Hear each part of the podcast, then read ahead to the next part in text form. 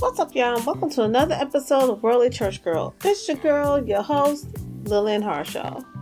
On today's show, I have author, poet, publisher, entrepreneur, life coach, and host of the Uplift Show, Brianna Breezy Cabell.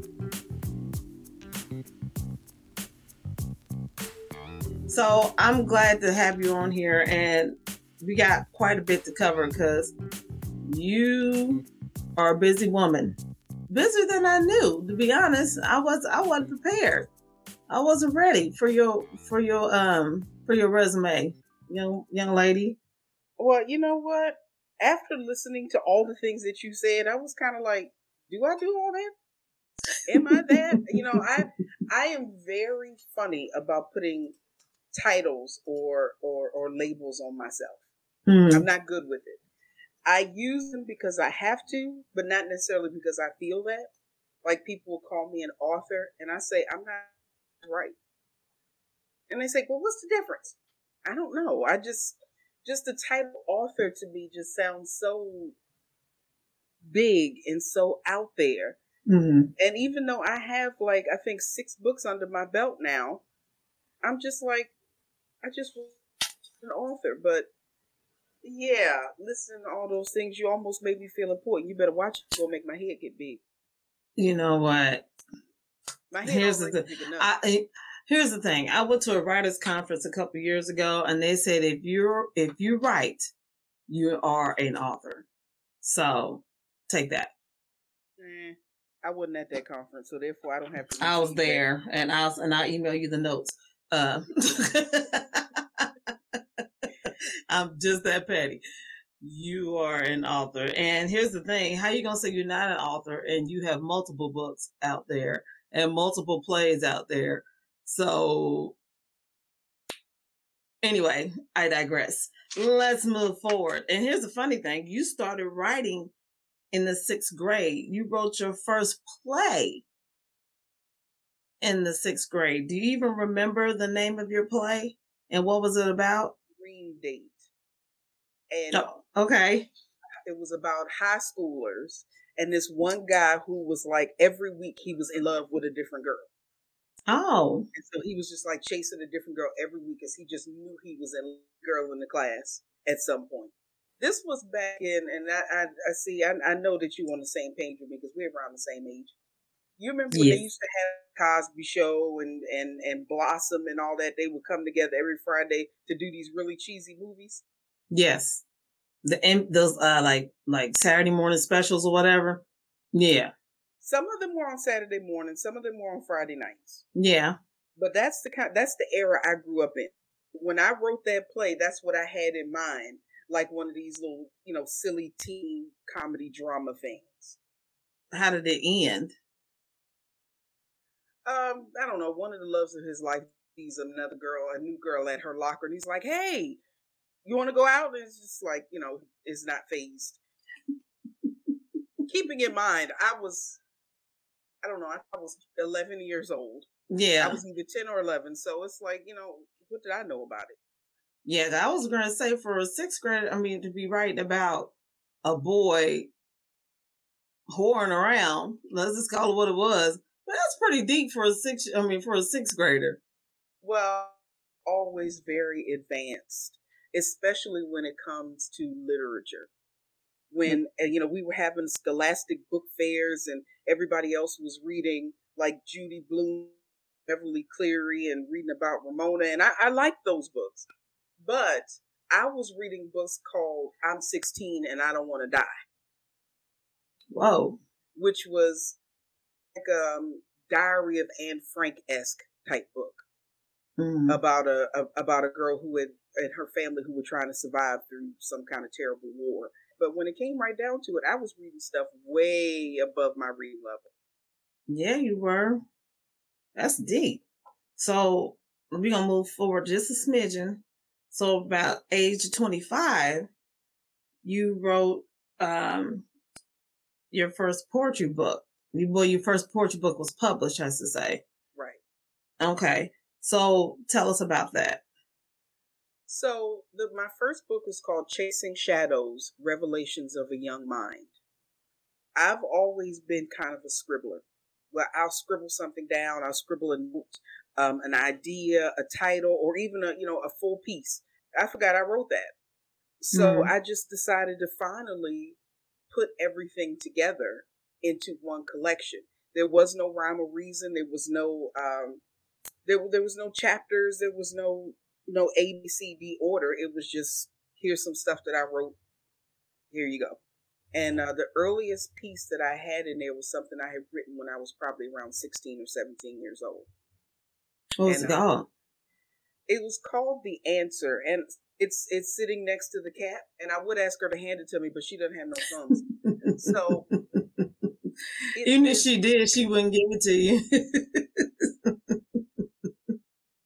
The poem is coming from the point of view of somebody sitting in the forest, in the forest floor, waiting for an answer to a question that she doesn't have.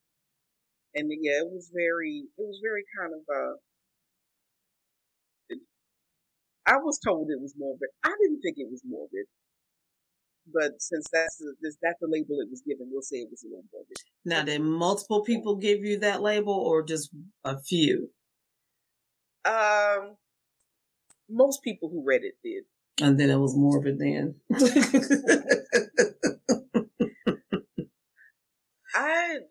a lot of my early poetry, and some of it now, can be on the heavy side. But I write out of the abundance of my heart. Whatever I'm feeling at that time, it just comes out. And sometimes it comes out very dramatically.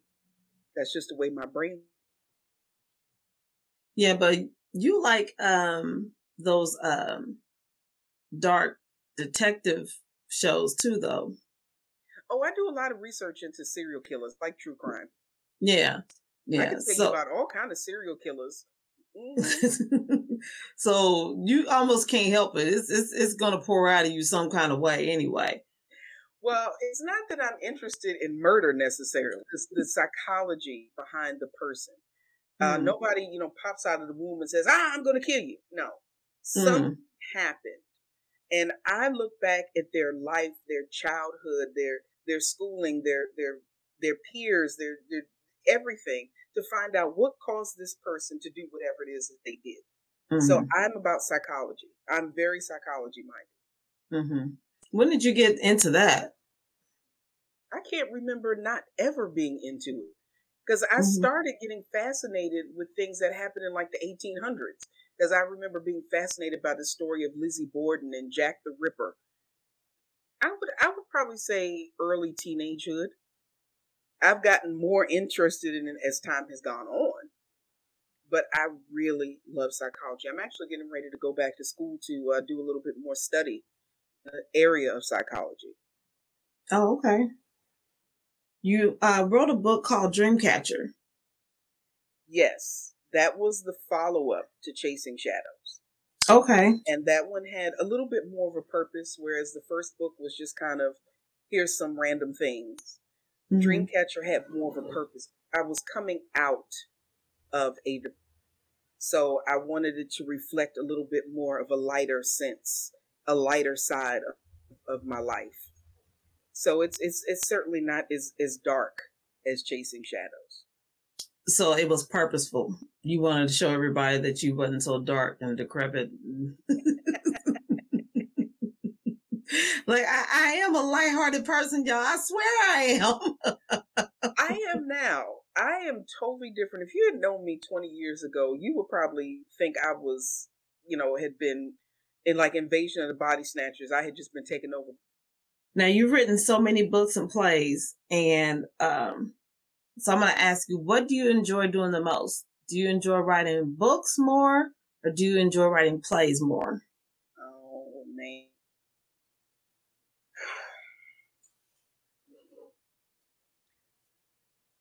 I don't know if I can answer that question. When I write poetry, I'm telling my story. So I'm giving life to different areas or times in my life. But when I I'm giving voice to characters that don't even exist. I am able to create whoever and whatever I want from the floor up. Mm-hmm. And that is exciting to me. But I'm not sure I can say which I like better. You like them both for different reasons. Right. Mm-hmm. To me, words are living, breathing things. And yeah. I am not, I wrote once that words are our most common form of communication, but our most inadequate form of expression. Hmm. We talk all the time. We talk from the time we wake up to the time we go to sleep, and then we talk in our sleep. But when I'm writing, think about my words. I can think about how my words are going to transcribe from deeper to the reader. I can put more thought behind it than if I'm just sitting there running my mouth. Like, I'm working now. I wrote a novel a few years ago. It's called Meanwhile on the Other Side of Town. Mm-hmm. And I'm working on some other treatments for this book right now. I can't really go into specifics of what they are because they're kind of under wraps right now. But this book centers around one character who is in the middle of everybody else's drama. Mm. So I was able to weave four stories together and give each story a beginning, a middle, and an end. Give each story a purpose. Give each character a background. I was able to create a whole little world. And that is just amazing to me. Nothing like being able to look at some words on a piece of paper and be transported into a whole other realm. Yes, it is. I know you said you were taking a break from radio. But anywho, I digress. We're going to talk about what motivated you to begin with, to even go into radio. Well, for those of you who don't know, I am the former host of the Uplift Show on Awesome God Radio, which I am still a part of the AGR family. I'm not going anywhere. I tell people I'm like a fungus. You really can't get rid of me once you have me. Want to, but when it comes right down to it, I'm not going away. No, so you are not. I'm still part of the AGR family, but I did the Uplift Show for a little over 3 years. The show was a Christian lifestyle show where we aspect of life from a Christian point of view. Not that we were always preaching at anybody, not that, you know, everything was centered around and the word says, and no, not all that. This is life just coming from the point of view of someone who happens to be Christian. Right. Everything, you know, I love church. I love worship. And I love Sunday mornings, but 99% of life happens outside the church walls. We can't be in church all the time. Amen. We can make sure the church is in us. But what can we do with that church that's in us? How is that going to relate to our fashion? How's that going to relate to our emotional health, our physical health? How's that going to relate to our familial relationships? How's that going to relate to our marriages? Just our day to day. Exactly. There is anything. Float your boat. There's something out there that you can get into. All kind of fetishes and weird stuff and happy stuff and sad stuff. You can do anything and find any people who are into what you're into. But Christianity is something that continues to be pushed into the closet. Everything is okay now. All Bible thumpers and holy rollers and, you know, all this stuff, which is not largely true. There are some people, yeah, but by and large, most of us are really trying to live the life, and we need to be around other people who are also trying to live the life, but who don't have to walk around with a Bible stuck up under their arm 24/7. Once you get up off the altar and you finish spitting and snotting and hucking and bucking and all that stuff, you still got to walk out the door and live. Right. Can I stay in spirit always?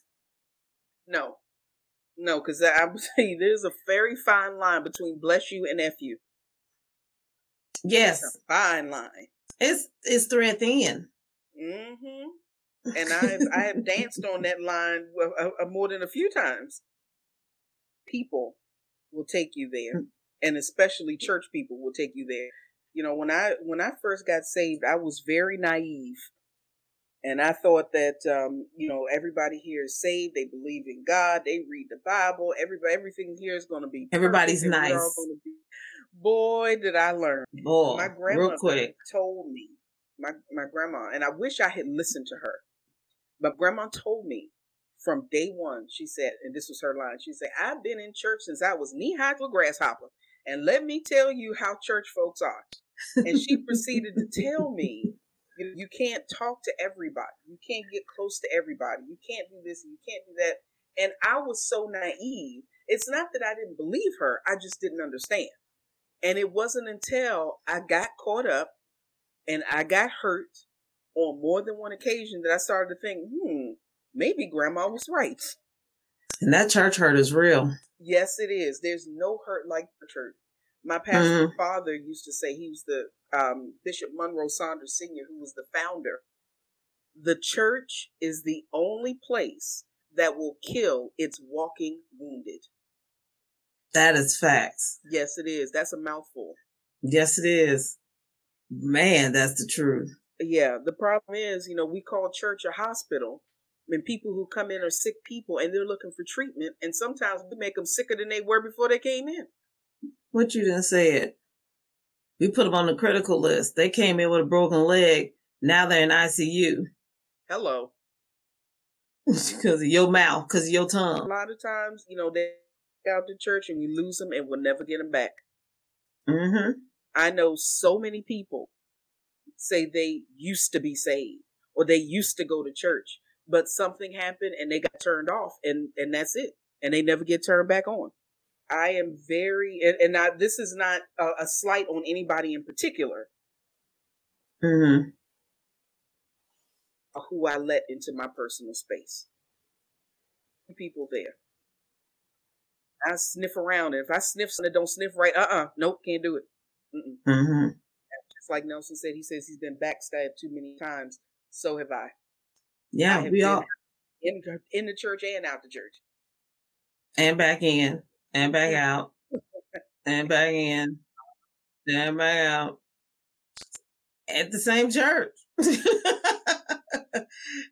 But that's why it's an individual thing. Mm-hmm.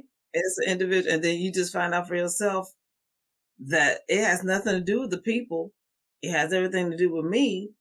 And I got to separate myself from all this foolishness and not look at the show that's going on before me and look up. Because if I keep looking at all this, there's no such thing as a perfect church anyway. Of course not. Because people are people, regardless of what they believe, no matter what they subscribe to, no matter what their faith is. People are people, and people are imperfect. And anywhere you have a person, you're going to have imperfection. And you're right. We put up on these pedestals, and we put these unrealistic expectations on them, and they will fail.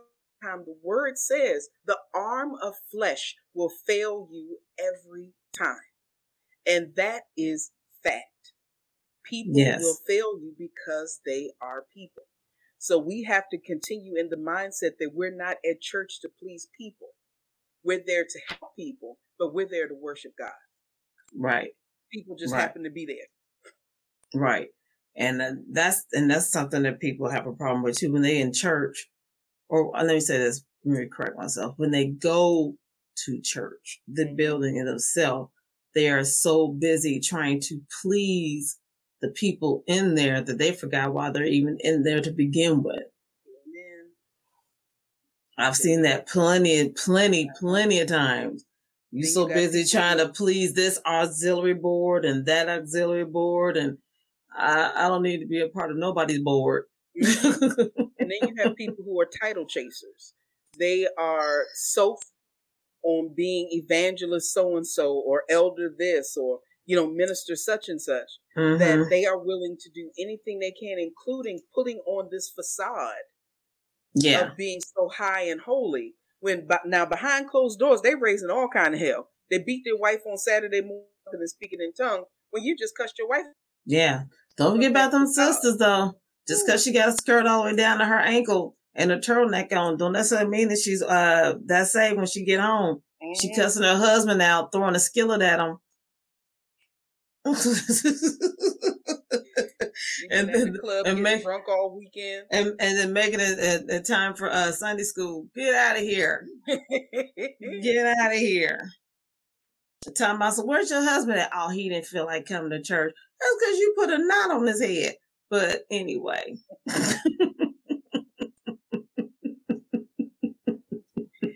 gotta love our people. I love them. Love them. They're so precious, precious lambs. Now, see, these are the kind of things that I will discuss on my show because you don't talk about that in church. You go to church, you listen to a sermon, you read a couple of scriptures, you give some money. Mm-hmm. Choir sing. Exactly. Sermonic solo. Shout. Yeah. You gotta get your shout in. Gotta give a praise in. Yeah, you know how everybody shouts. You know, sister so-and-so who always flap her arms like a bird, and then you know the ones who always run around in circles, and you know the one that always pass out. You pass out every Sunday. You just slain every Sunday. Wait a minute. This even better. And you pass out in front of the deacon board every Sunday. That's your spot. And somebody got to run up and cover you with the sheet. Mm-hmm. Mm-hmm. Yeah, we know how to do that. Oh yeah. And go through all those traditions and those what is that? Anyway, you go through all those motions and still leave empty-handed. Mm-hmm. Because you done came in, you done put on your show, and now it's time to move from the stage to real life. You don't know what to do with yourself. Yeah, you ain't grown. You ain't learned nothing.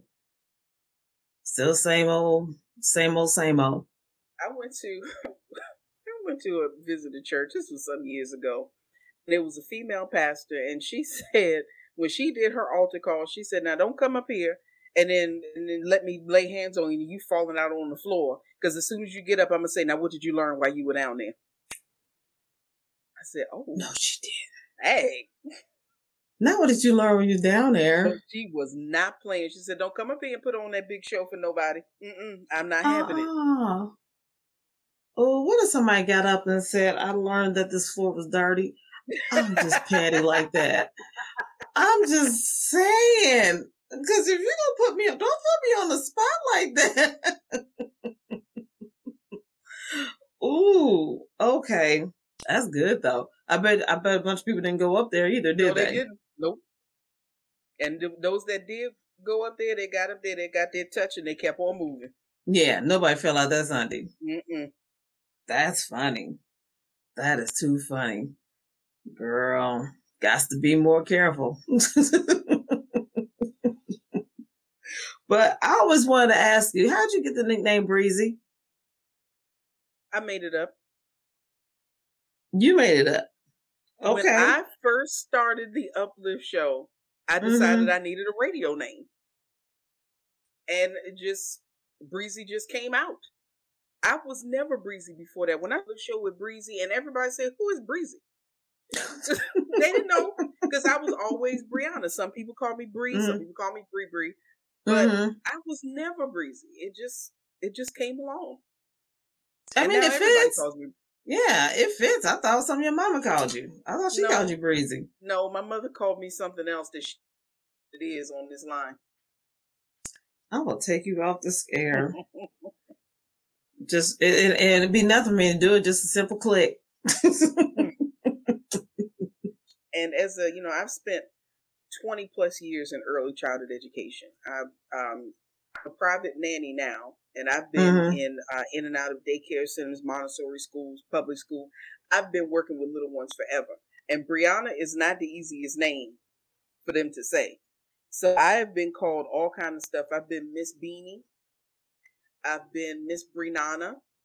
So I've had all kinds of names. Wow. Well. You can call me anything you want. Just don't call me late for dinner. We good.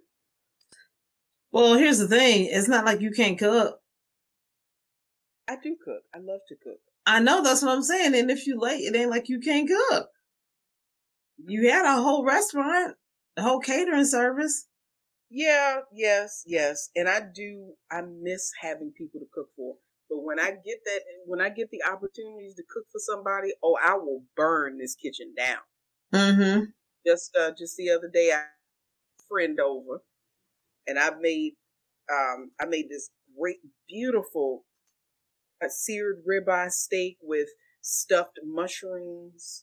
It was spinach and artichoke stuffed mushrooms, sauteed haricot vert, and these little tiny garlic rosemary butter smashed potatoes. Not mashed potatoes. Mm-hmm. Smashed potatoes, where you get the really small potatoes and you cook them just so, and then you smash them down, and then let them braise in rosemary butter. Ooh, girl. Oh, yeah. Girl. And that to me is normal if I'm cooking for somebody. You know, I love it. And he ate it. He enjoyed it. I bet he did. Shoot. I bet that was fire. Yeah. I actually got the opportunity several years ago to do a live cooking segment on Fox 4, Fox 5. It was Fox 5. Mm-hmm. And it's called What's Cooking. The segment was called What's Cooking, and they spotlighted local. No idea how we ended up on that show, but it was so awesome to be able to cook in front of people. I actually thought about trying to get on the Food Network for a while, but I decided I'm not a very good teacher because I don't do recipes. Oh, I see what you're saying. Okay. You cook from the soul, so it wouldn't be like you could be like, okay, a teaspoon this, teaspoon of that. No, it's some of this and a little bit of that. You know, and that's why in B and C Delectables, I was the B, my mother was the C. I did the cooking, she did the baking. Mm-hmm. I have a culinary arts degree. She has a pastry arts degree. Mm-hmm. And I went with her to her classes one time, and I met her chef teacher. And I told him I didn't even own measuring spoons. He looked at me like I was out of my mind. I said, because that's so unorthodox.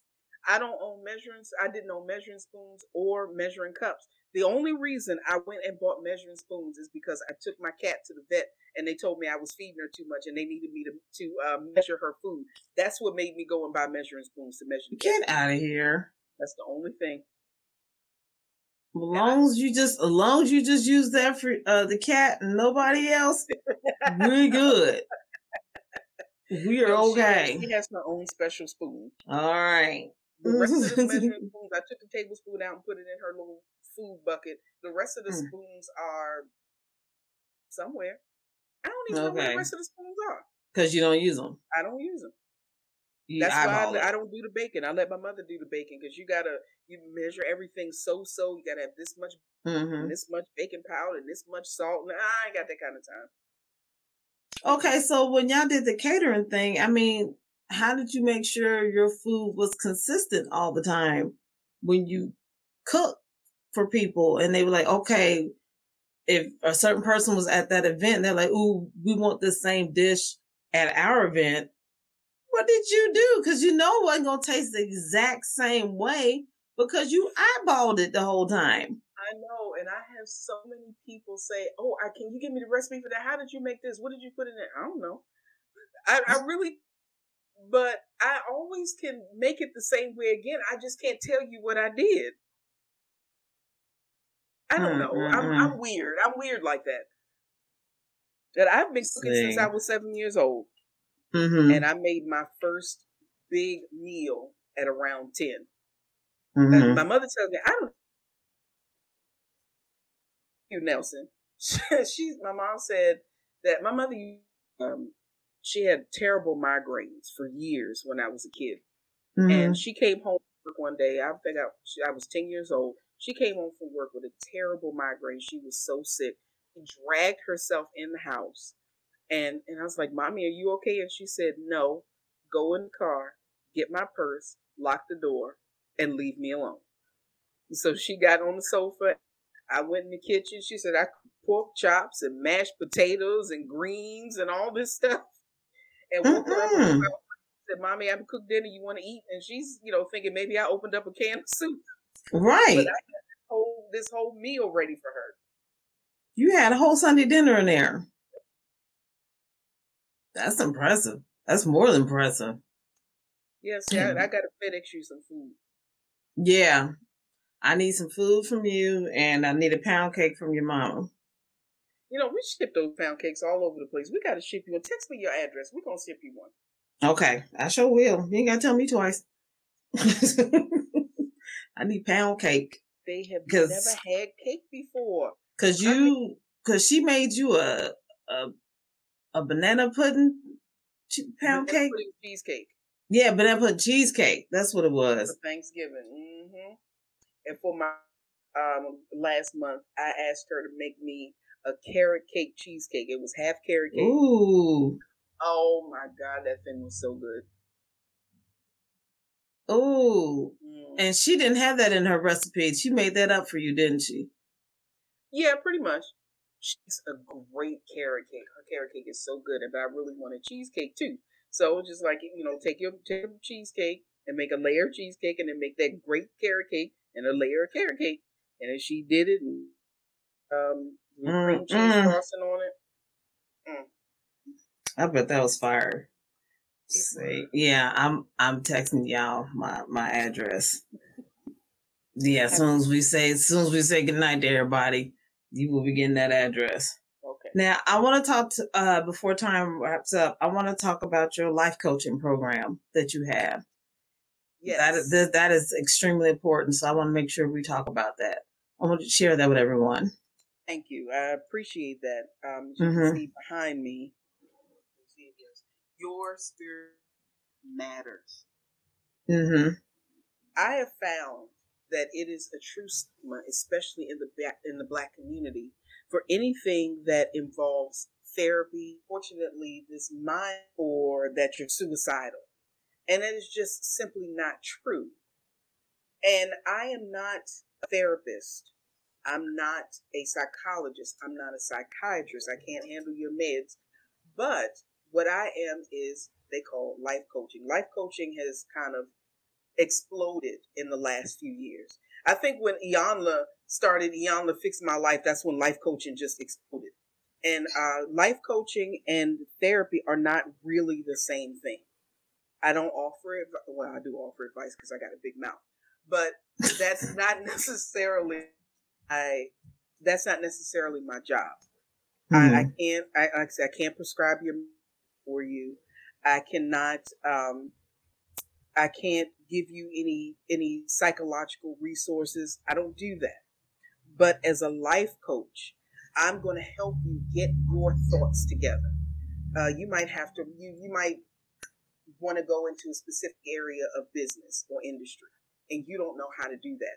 So it's my job to sit down with you and to help you figure out step by step by step how to get to your goal.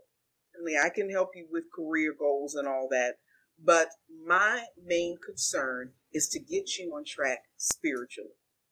That doesn't mean I'm going to be, as they say, travailing with you. I'm not laying hands all over you, trying to get you to speak in tongues.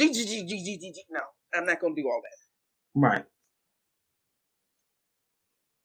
I guide you in morality and ethics. I'm going to use Bible-based ideas to help you figure out what your place in life is. But it's not my job to judge you. It's not my job to try to force you to believe anything. I'm just taking your base so that you can live a better life. I have a bachelor's of ministry in life issues counseling and pregnancy and abortion counseling. So I'm a trained listener. I'm a trained counselor. I also am now a certified life coach. I got my certification not too long ago. So I'm building up my clientele. I'm building up my business. Not because I'm trying to make money off of anybody, not because I'm trying to be Dr. Breezy. I want to help people live their spiritually, because as I say, your spiritual health matters. Yes. We go to the doctor, you know, when we don't feel good, but when our emotions are messed up, we don't say nothing. You know, we may or may not call a girlfriend, or sometimes people might talk to their pastor or something, maybe. But most of the time when it's emotional or mental issues, we shut down because I see a therapist every single week. If I didn't see her, I would probably be on the news. Large black woman jumps on water tower and starts BB gunning people in the butt in Times Square. That would be not BB gunning. Well, at least it was a non-lethal weapon. Thank you, Lord. Yeah, I don't shoot people, but I do have a BB gun. But I have been in therapy for years, and believe me, with the life that I have had and the things that I have been through, I need therapy. And I am not ashamed to admit it. I'm not ashamed to admit that I am major depressive disorder. I'm not ashamed to admit that I take medication to keep me stable. That doesn't make me crazy. So I want to help other people recognize that they need help. And they might need more than a coach. They might need a psychologist or a psychiatrist or a licensed therapist. And I'll be more than happy to refer. Let me help you figure out what's going on in your own head. Then we can make some steps forward. You definitely get a free consultation from me. I will work with, you know, I'm interested in helping people. I'm not trying to become rich. That's not my goal, at least not from other people. Now, some people just want to give me a bunch of money. You know, come on with it. But right. Definitely, if you can email her and find out the Cash App. That's right. Thank you very much. Now, anybody who feels, you know what, I really do need to talk to somebody. You can give me a call. They can email me. They can text me, and we'll talk about it. Mm-hmm. Let me help you figure out what you need. Then, after we figure out what you need, then you can decide if I'm the one to help you do it or not. And if I don't think I can help you, I'm going to tell you. Mm-hmm. And if you don't think I can help you, you're not going to hurt my feelings by saying so. But let me do that for you first. Then we'll worry about all the other stuff. Yeah. My regular rates are, as someone has said to me, ridiculously reasonable. In other words, you're lowballing yourself. Got it. Yeah, that's what that means when someone says that. So I'm going to ask you not to say your amount on here. I have a company called Elohim Multimedia. Mm-hmm. And under the Elohim banner is where I do everything. I do marketing materials. I do, you know, writing or publishing. I do live readings, speaking engagements, whatever. I do everything under the banner of Elohim Multimedia. And my little, I don't want to say catchphrase, but I can't think of another word right now, is enlighten, inform, inspire. And I'm not after anybody's anything. I'm not trying to portray myself as something that I'm not. I am simply here to help. Because when I needed help, I wasn't necessarily able to find it in or out of the church. And when I did find it, unfortunately, what I did find a lot was victim shaming or victim blaming. I want to help people do better. I don't believe that our experiences are just for ourselves. We can't live our life in vain. Whatever has happened to you, to happen to me. And, you know, we're not an island unto ourselves. We, as the Bible says, there's nothing new under the sun. It might be new to us, but it's not new to somebody else. The question is always, well, what is the meaning of life? Nobody can answer the question, what is the meaning of life? If you keep your life to yourself, you're missing the purpose of your life. So I'm putting my life out there. With my last book, and I'll say this quickly, my last book that I wrote is called From Those to Catching Dreams, The Tale of a Phoenix. And if you don't know what a phoenix is a mythical bird that arises from the ashes. Yeah. And I have been down in the flame. Trust me. I've had at least 4 confirmed nervous breakdowns. I have been suicidal on more than one occasion. I have been in psychological programs. I've been in the back of a police car in handcuffs. I've been there. And I cannot believe that I've had those experiences and come out of them just to sit on it and not tell anyone going through. My book it's an autobiography, but it's written in poetry and prose at the same time, where I tell my story with chronological poetry, but I also will give kind of, I'll give the story behind the poem. It's a snapshot of one particular part of my life. That's why the subtitle is Chapter 1. Chapter 2 is, I've started it up here, but I haven't started it down here yet. You can look me up by my name, which is Brianna Cabell, or you can look up the name of the book, which is Chasing Shadows to Catching Dreams. Okay. The Tale of a Phoenix. Okay. I don't have to do all that. Just put my name up in there. Okay. And I don't just publish for myself. I have other authors that I publish as well. So I have a large trove of books available in different genres. Yeah, you, like I said, your portfolio is no game. It is real. I hope so.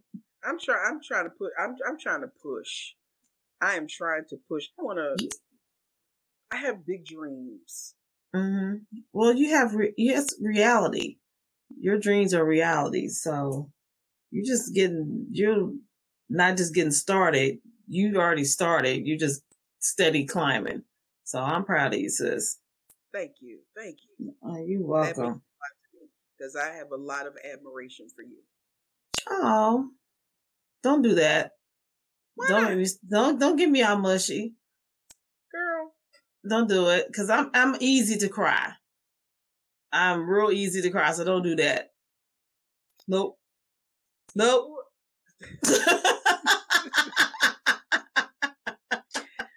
Listen, you have a beautiful and open spirit.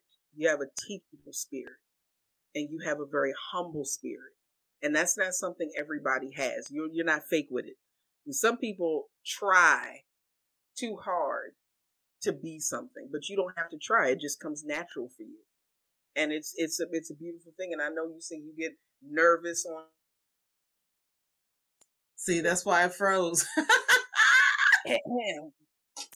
I know you get nervous on your show days, and when you have events or whatever it is coming up, but that's part of your humility, because you don't need. There's no need for you to be nervous at all. It is natural. It flows out of you like water, but you don't really.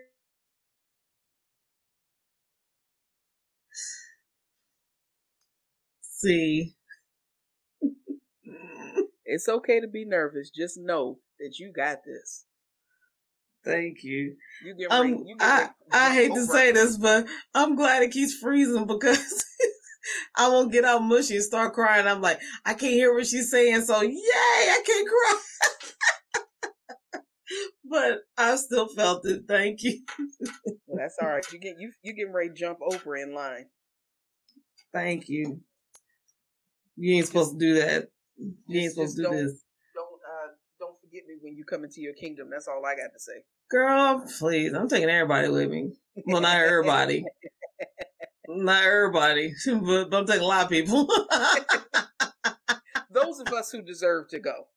Amen. Everybody is not worthy of riding on your coattails. And that goes for everybody. Not just me. That just goes for everybody. Not everybody's worthy of going with you when you go there. So that's right. Especially upon at the last minute, who done ignored you your whole life, who done hurt you and turned their back on you and everything else. But as soon as they smell that you got something, then all of a sudden they in your face. Yeah. So yeah, you tell Craig and them gone somewhere. Go on now. Piece of advice that I love from one of the bloggers that I subscribe to. He says, if someone is not there, they don't deserve to be with you through your good times. That's right. If you didn't ride with me when it was ugly, you sure can't ride with me when it's pretty. Hey, amen. So, listen, don't get me started. So, what's next for you? Besides the chapter 2 of your book, what's next for you? I am working on some screen projects, and I'll kind of leave it at that. Okay. I'm looking to move into a new medium. You know, I do a little bit of acting here and there. Yes, you do. I finished doing the stage play for Color Girls last month. I've of short films. I've done a couple of things here and there, and it's opened me up to different people in different areas. Mm-hmm. And I'm meeting some people that might be interested in helping me go to the next level. All right. Amen. All right. Don't you forget me either. Shoot. My first movie. All right now. How can people contact you? Like all your social media sites and whatnot. You can find me at Easy Breezy Brianna on Facebook. I will freely admit that I am not as into social media as I should be. And what's it, Periscope and Twitch? I don't know nothing about them things. Okay. And I think I've even signed up for Instagram, but I have never used it. I have no idea. I really need to do better about that. But the best way to find me is generally on Facebook, because I go on there multiple times a day just to see what people are doing. Yeah. And, I might ask you to familiarize yourself with Instagram at least. I know. It's a shame. I know it is. But yeah. I do put out every single day. If you follow me at Elohim Supports, Elohim Counseling and Support Services, I do post every day some thoughts to brighten your day. Okay. I will always give a little word of encouragement, something, and I do that every day. So if you go there and follow me, you can get that. You can get that every single day. Okay. Last question. Okay, if you could have any song be your theme song when you walked into a room, what would it be and why?